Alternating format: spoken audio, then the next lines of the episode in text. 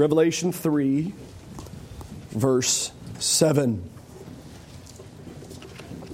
And to the angel of the church in Philadelphia, write the words of the Holy One, the true one, who has the key of David, who opens and no one will shut, who shuts and no one opens. I know your works. Behold, I have set before you an open door which no one is able to shut. I know that you have but little power, and yet you have kept my word and have not denied my name. Behold, I will make those of the synagogue of Satan who say that they are Jews and are not, but lie. Behold, I will make them come and bow down before your feet. And they will learn that I have loved you because you have kept my word about patient endurance. I will keep you from the hour of trial that is coming on the whole world to try those who dwell on the earth. I'm coming soon. Hold fast what you have so that no one may seize your crown. The one who conquers, I will make him a pillar in the temple of my God. Never shall he go out of it. I will write on him the name of my God and the name of the city of my God, the new Jerusalem, which comes down from my God out of heaven, and my own new name. He who has an ear, let him hear what the Spirit says to the churches. Let's pray. Father in heaven, yet again, we ask that you would speak and that we would hear. You have already spoken in the reading of your word. Would you now speak in the preaching for Christ's sake? Amen. Simple question, probably one that doesn't get asked nearly frequently enough. What's stopping you? What's stopping you? So when somebody goes to complain about something, I want to do such and such and I can't do such. It's a great question to ask. What's stopping you from doing that? What's, what's preventing you from completing whatever you want to complete? From being whoever you wish to be to doing whatever you wish to do? What's stopping you? Now, I know why marriage counselors never ask that question because you already know what the answer is going to be, right? Them. They're stopping. It's never the truth, rarely the truth. But it's an interesting question. It's an interesting question, particularly when it comes time for somebody who's maybe complaining about something that they shouldn't be complaining about, or complaining about not being able to do something that they should be able to do. Or maybe even better yet, that they're ready to do. I like thinking about that question in terms of even my own spiritual development, your spiritual development. I, I don't think, I, I mean, I've heard a lot of crazy things in pastoral ministry. I, I do not think I have ever heard a Christian say, I don't want to grow. I want to be miserably immature. I want to make my life more difficult because I want to sin more, and therefore I want God's discipline and I want to be miserable. I don't, I, again, I've heard crazy things. I don't think I've ever heard that crazy thing. I don't think I've ever heard a Christian say, you know, I, I just, I want to be less like God. And so, again, it's interesting that we all kind of collectively agree we want to be more mature, we want to be more holy, we want to be more successful as Christians. Yet, interestingly, I, assume most of us probably very rarely ask the question so, what's stopping you? What, what, what's stopping? What's, what's preventing you from growing? What's, what's preventing you from flourishing? What's preventing you? And I don't just simply mean asking that to get the pat answers. You know, pat answer is a, an answer you don't have to think about. You just kind of recite rotely what you know belongs there. It's in Sunday school. Anytime the Sunday school teacher asks a question, you know the answer is almost always God, Jesus, or Bible, one of the three. I don't mean asking yourself that sort of question for you and just kind of get the, the rote answer. Well, what's stopping me? I don't read my Bible enough. I don't pray enough. I don't, I don't whatever enough. But to ask it seriously and honestly what's stopping me?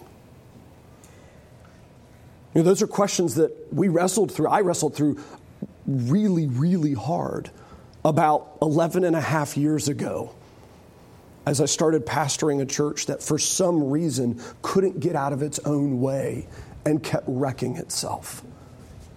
What's stopping us from growing? We have people that are deeply committed to the Lord Jesus.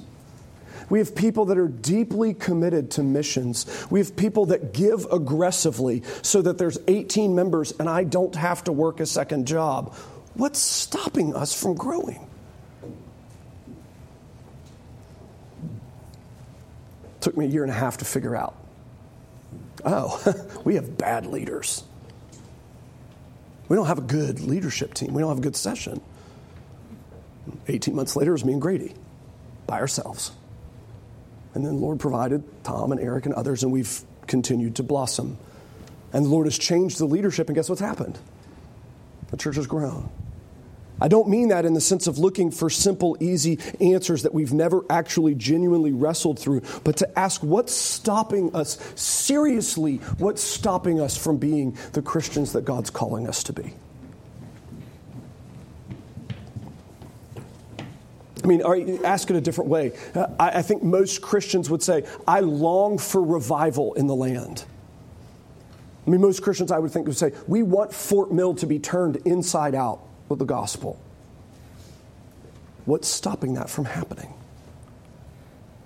What's, what's preventing it? These are going to be important questions when we come to wrestle with the church in Philadelphia because the church in Philadelphia is identical to the church in Smyrna in two ways. John has set this letter up beautifully. It is in this fancy kind of uh, you know parallel uh, layout of the seven churches, and both Smyrna and Philadelphia are churches that are not rebuked for anything. You have other churches that are rebuked for all kinds of things. You've left your first love, you've corrupted yourself, you've perverted yourself. next week's a bad one. Sorry, don't skip church. It'll still be a, hopefully a good sermon. But in both Smyrna and Philadelphia, you have churches that are praised for being successful. Guys, you've made it. I, I can't imagine what that would be like to have, have been part of those churches to get the letter from Jesus himself. And you go, oh, oh, oh no, it's our turn. He's talking about us. And what does he say? You guys are doing a great job. All right. Fantastic. That's so exciting. I, I'm so thrilled.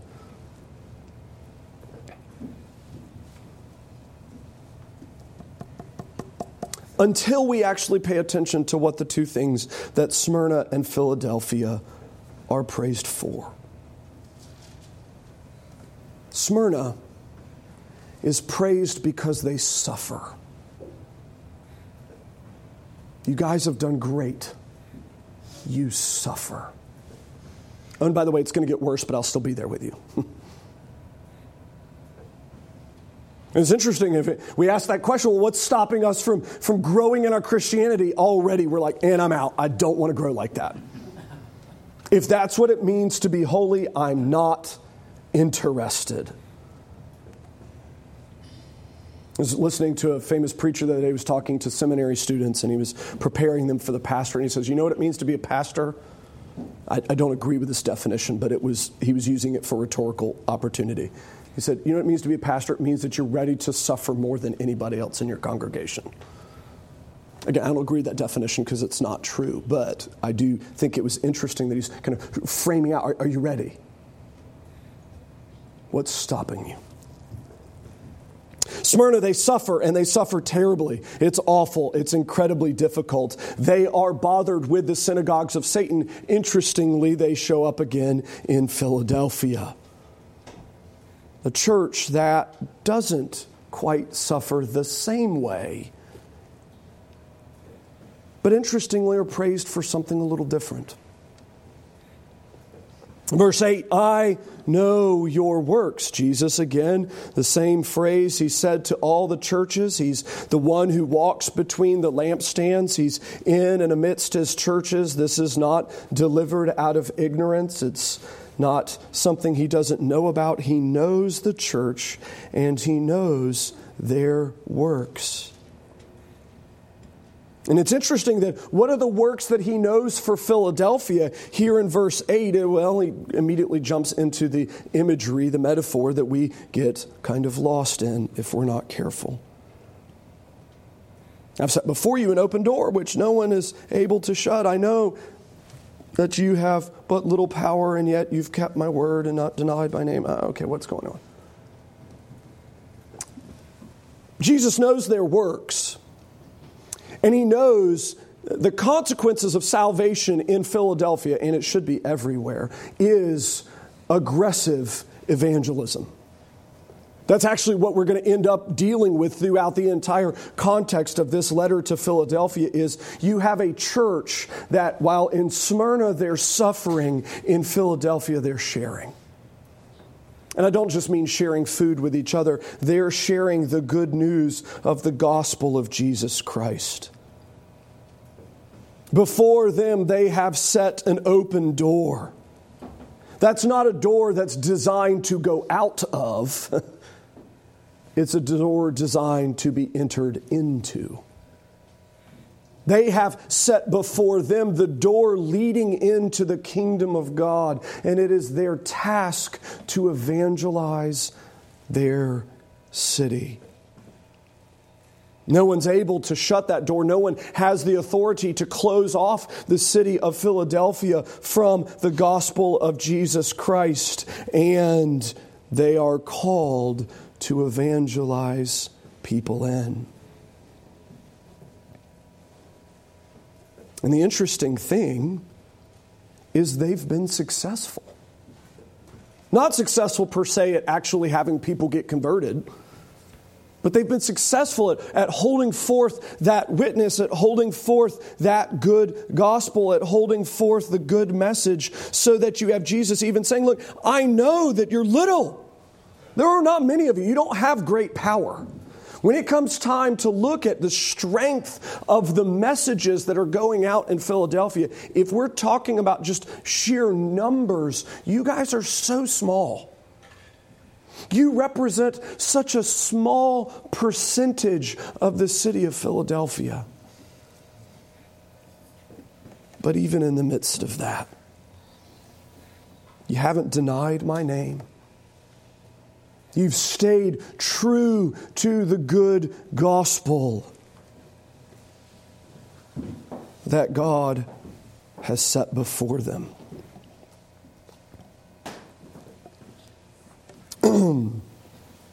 This is where this question came back in for me to think through of, okay, what's stopping us? Because here you have two churches that Jesus praises with no qualifications. There's no reservation in his praise for them. In the first church, he praises because they're suffering terribly. In reality, I don't think any of us want to follow that path, so maybe we'll try to be the second church, right? I, personally don't really like walking the path of Smyrna. Maybe we'll try to be the church of Philadelphia.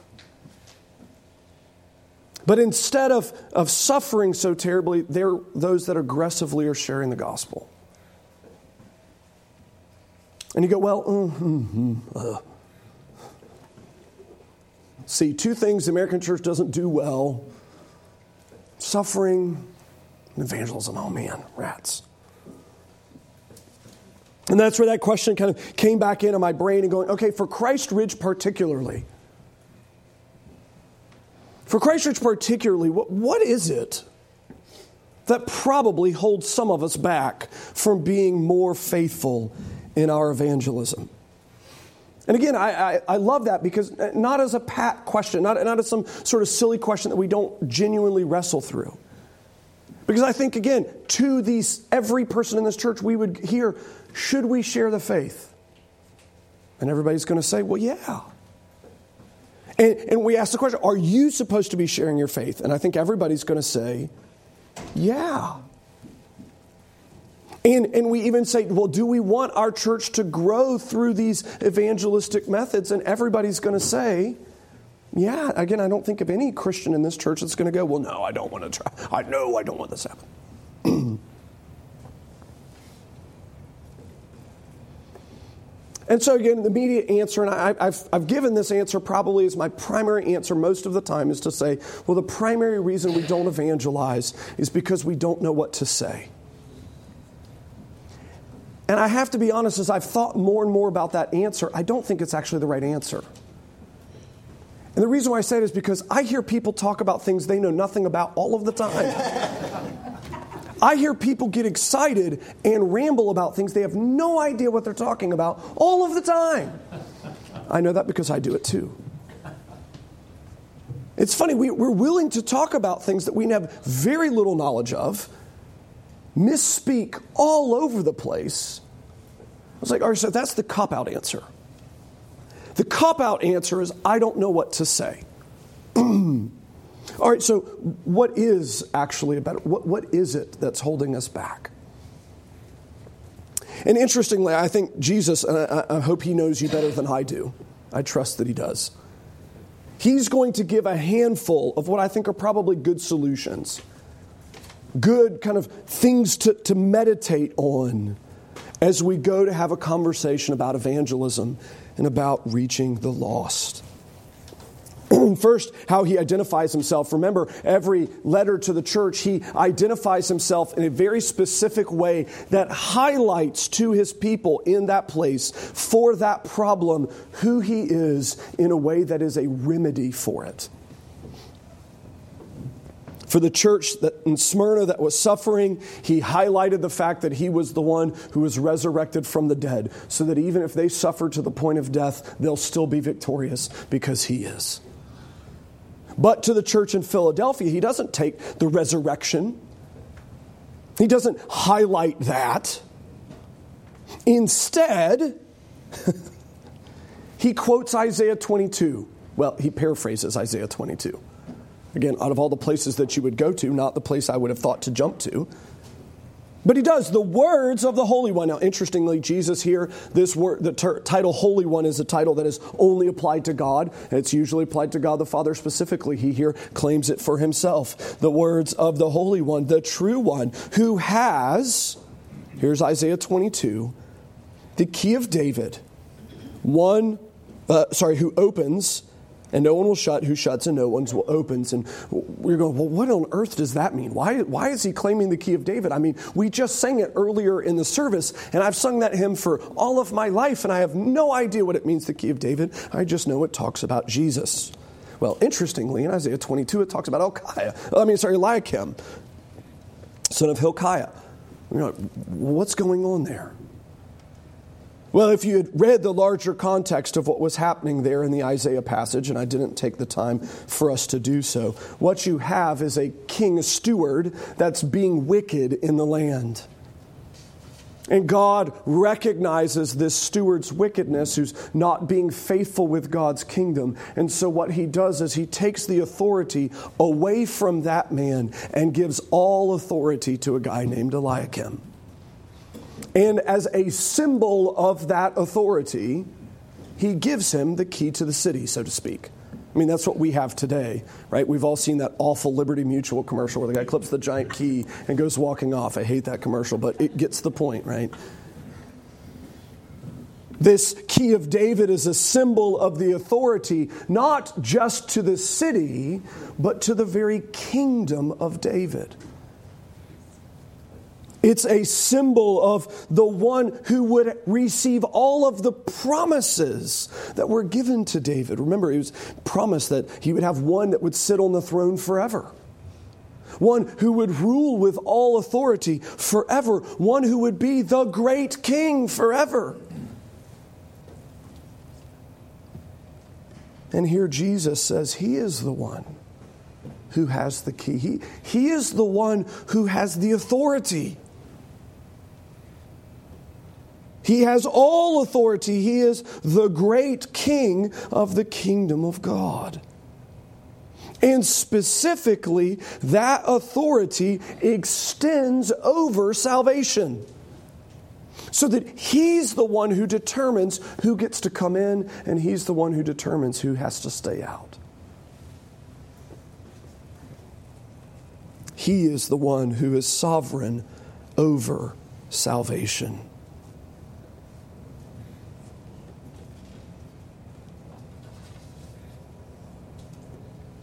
And it's interesting here that as Jesus begins this conversation with Philadelphia about evangelism, he holds kind of two ideas from the very beginning is how big and great and grand Jesus is.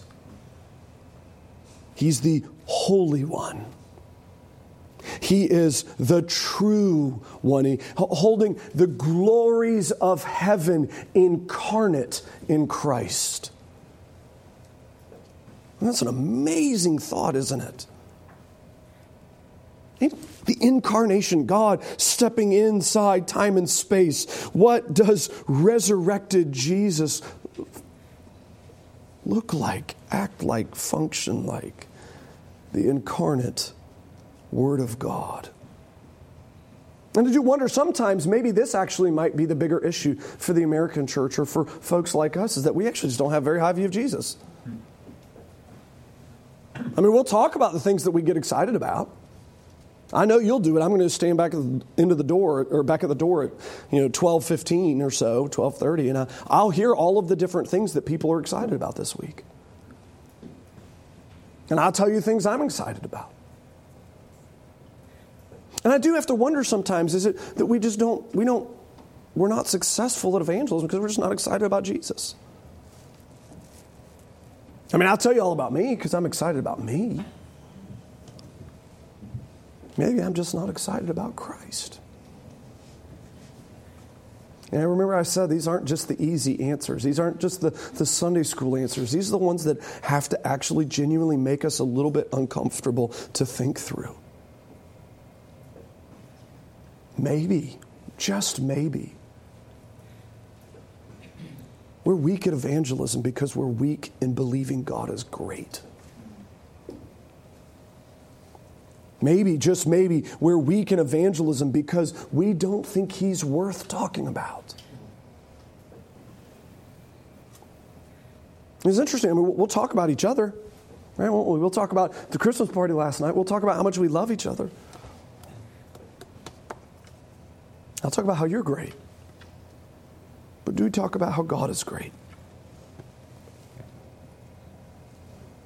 I think it's really comforting. The next part that he then couples with it, though, is that Christ is the one who has the authority over this entire kind of field of study. He's the one who has authority over all of salvation so that we don't have to worry or panic in any aspect throughout the entire conversation. He's the one who has the keys, the authority. He's the one who opens and closes the door of salvation.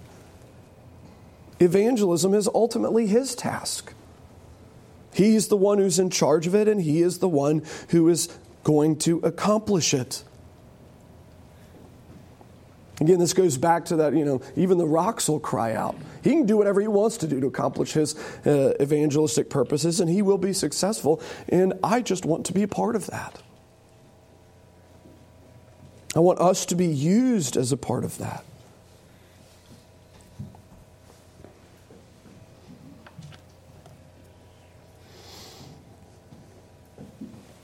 Maybe we don't want to be used. Maybe we don't trust him. I don't know. That doesn't stop. I think he does acknowledge, and rightly so, that if, if a church does begin to be uh, heavily evangelistic, uh, I think it, it, will make enemies. Uh, it, it, it forces actually the process because when a church becomes evangelistic, they are calling people to repent. And the problem with that is that you're calling them, and when you do that, they, you're challenging them with the reality that their current situation is not okay. And the problem is, is in America today, we like to, I'm okay, you're okay, we're all okay. You can't tell me that I'm living my life poorly or wrongly, and I can't tell you that you're living your life wrongly or poorly or incorrectly. And the problem is, at the very heart of evangelism, that is the reality. Is to say there is one way, there is one path there is one truth, and his name is Jesus. It's not a situation where all roads lead to heaven. As long as you walk one and you walk it with fervor and commitment, you'll be all right. That's just not the reality.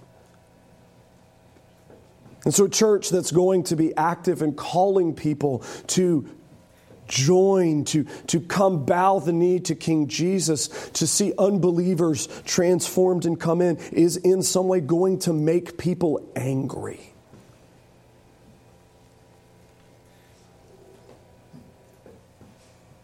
Because at its very core, we have to be saying, You're not okay with your life as it stands. You may make more money than you can count. Your third wife may be young and beautiful. But you're not okay apart from Christ.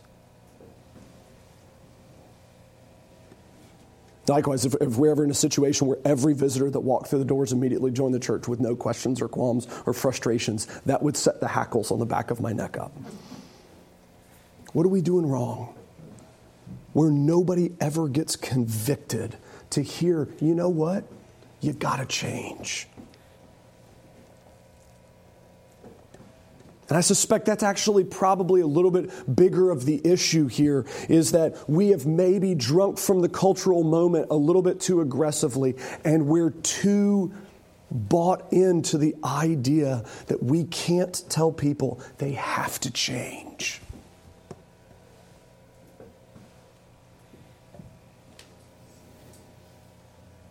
I mean, did you catch it when Perrin was taking her vows a little bit ago? Three of the vows deal with that very issue. That when you join the church, you have to change. You can't just stay the same. Should the Lord allow for us to all grow together for the next 50 years, Perrin can't be the same person 50 years from now. That's unacceptable. She has to change. Same way I do, same way you do. And because we're uncomfortable calling people to change, uncomfortable to, to challenge their convictions, I think sometimes we end up being mistaken for the world and therefore don't generate the enemies that Philadelphia does, and they do. Behold, Jesus says in verse 9. In fact, actually, this is a really interesting sentence. Jesus uses the word behold twice in the same sentence. And remember, behold, I don't have the voice to do it. it it's supposed to read like to kind of ah, jump off the page and get you. Twice in the same sentence should be kind of a really, I need to listen to this. Behold, I will make those of the synagogue of Satan who say that they're Jews and they're not, but lie. So I'm going to take those who are claiming to be my people, but are out to get you. In fact, actually, interesting, I was reading providentially just stumbled on this one. Uh, five years prior to this letter being written, the Jews had had an assembly where they had published a statement condemning the heretics and the Christians. It was interesting. The Jews collectively had condemned, and the two were the heretics and the Christians, and had turned them over to the destruction of their God. Really intriguing.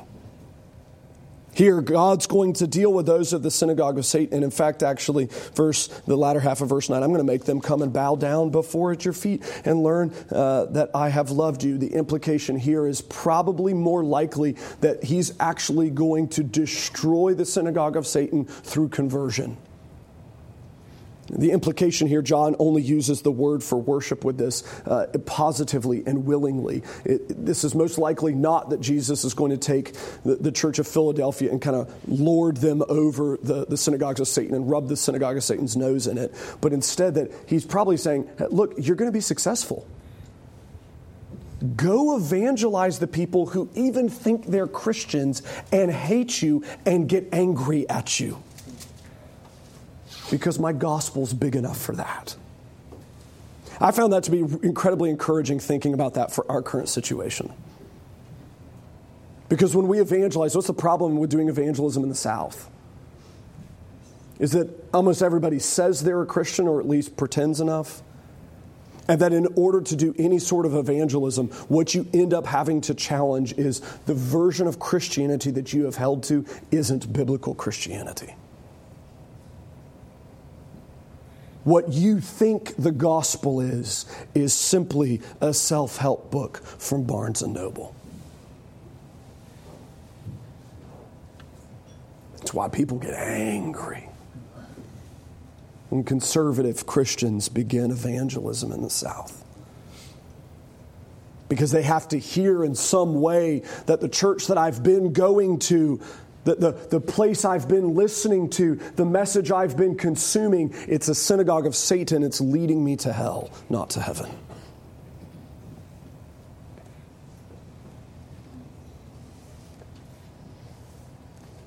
And you know what? That, that, honestly, I think that, that scares us. I think that's actually probably one of the bigger ones that we don't actually say it. I suspect the reality of the matter is, is that we're not that excited about Jesus and we're unbearably terrified of man. I think those two things, men and women, boys and girls, doesn't matter. I think those two things are probably the, the great realities for a church like this right? Conservative church that loves God, that has the gospel right. I know all of you can articulate the gospel because I've heard you do it. Right? We've heard you. That's what new member interviews are for. We can vouch for the fact that you can share the gospel because we've listened to you do it. But the reality, I think, is probably that we just don't think highly enough of Christ and we're so afraid of mankind. And the good news is there's a great comfort here that Jesus then offers to the church. Verse 10 Because you've been faithful, because you've done this, I will keep you from the hour of trial that's coming on the whole world to try those who dwell on the whole earth. This is not the tribulation, or at least the, the grammar's not there. Uh, what's here is an idea of either temptation or trial or difficulty. There's a season of, of challenge that's coming. And again, it makes sense to Philadelphia. If you begin to share the faith, guess what? People are going to be upset, and God will sustain you through it. He is your God be at peace. And I have to go fast, and I'm sorry, but I'm going to motor quickly. He's going to take care of his people in verse 10. Verse 11, the next reality is guess what? You just be faithful. He's coming back soon. He's not going to be gone forever. You do your job. He'll be back. He will take care of the end. Hold fast, stay strong to the calling that you've been given. And, verse 12, to the one who conquers these faithful people, he will make them a pillar in the temple of God, and never will they have to go out of the temple. This is a really important thing for Philadelphia. Philadelphia was inconveniently built right next to a massive volcano inconveniently. Uh, and it had problems because with this volcano, there were lots of earthquakes, which are very common in this region, and it inconveniently would periodically knock down large parts of the town. In 17 AD, there was a massive earthquake that knocked almost the entire town over, even to the point where the Romans stopped collecting taxes and the emperor started giving them money so they could rebuild the town. The result was that all of the town people, when they rebuilt, all rebuilt way outside of town because nobody wanted to live inside town anymore because that's where the buildings fell on you and you died. Everybody went and lived by themselves far away so nothing could kill them, so they could be safe. Because when you were in the city, you were in danger. And it's interesting here, God's promise to the church of Philadelphia is you will be in my temple and you'll be there forever.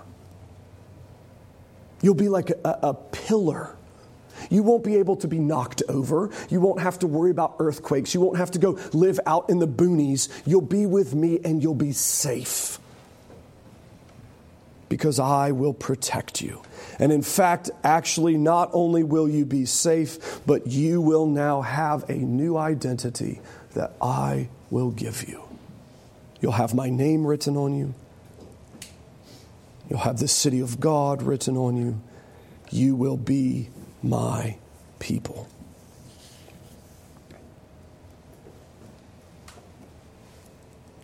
He cares for them and blesses them.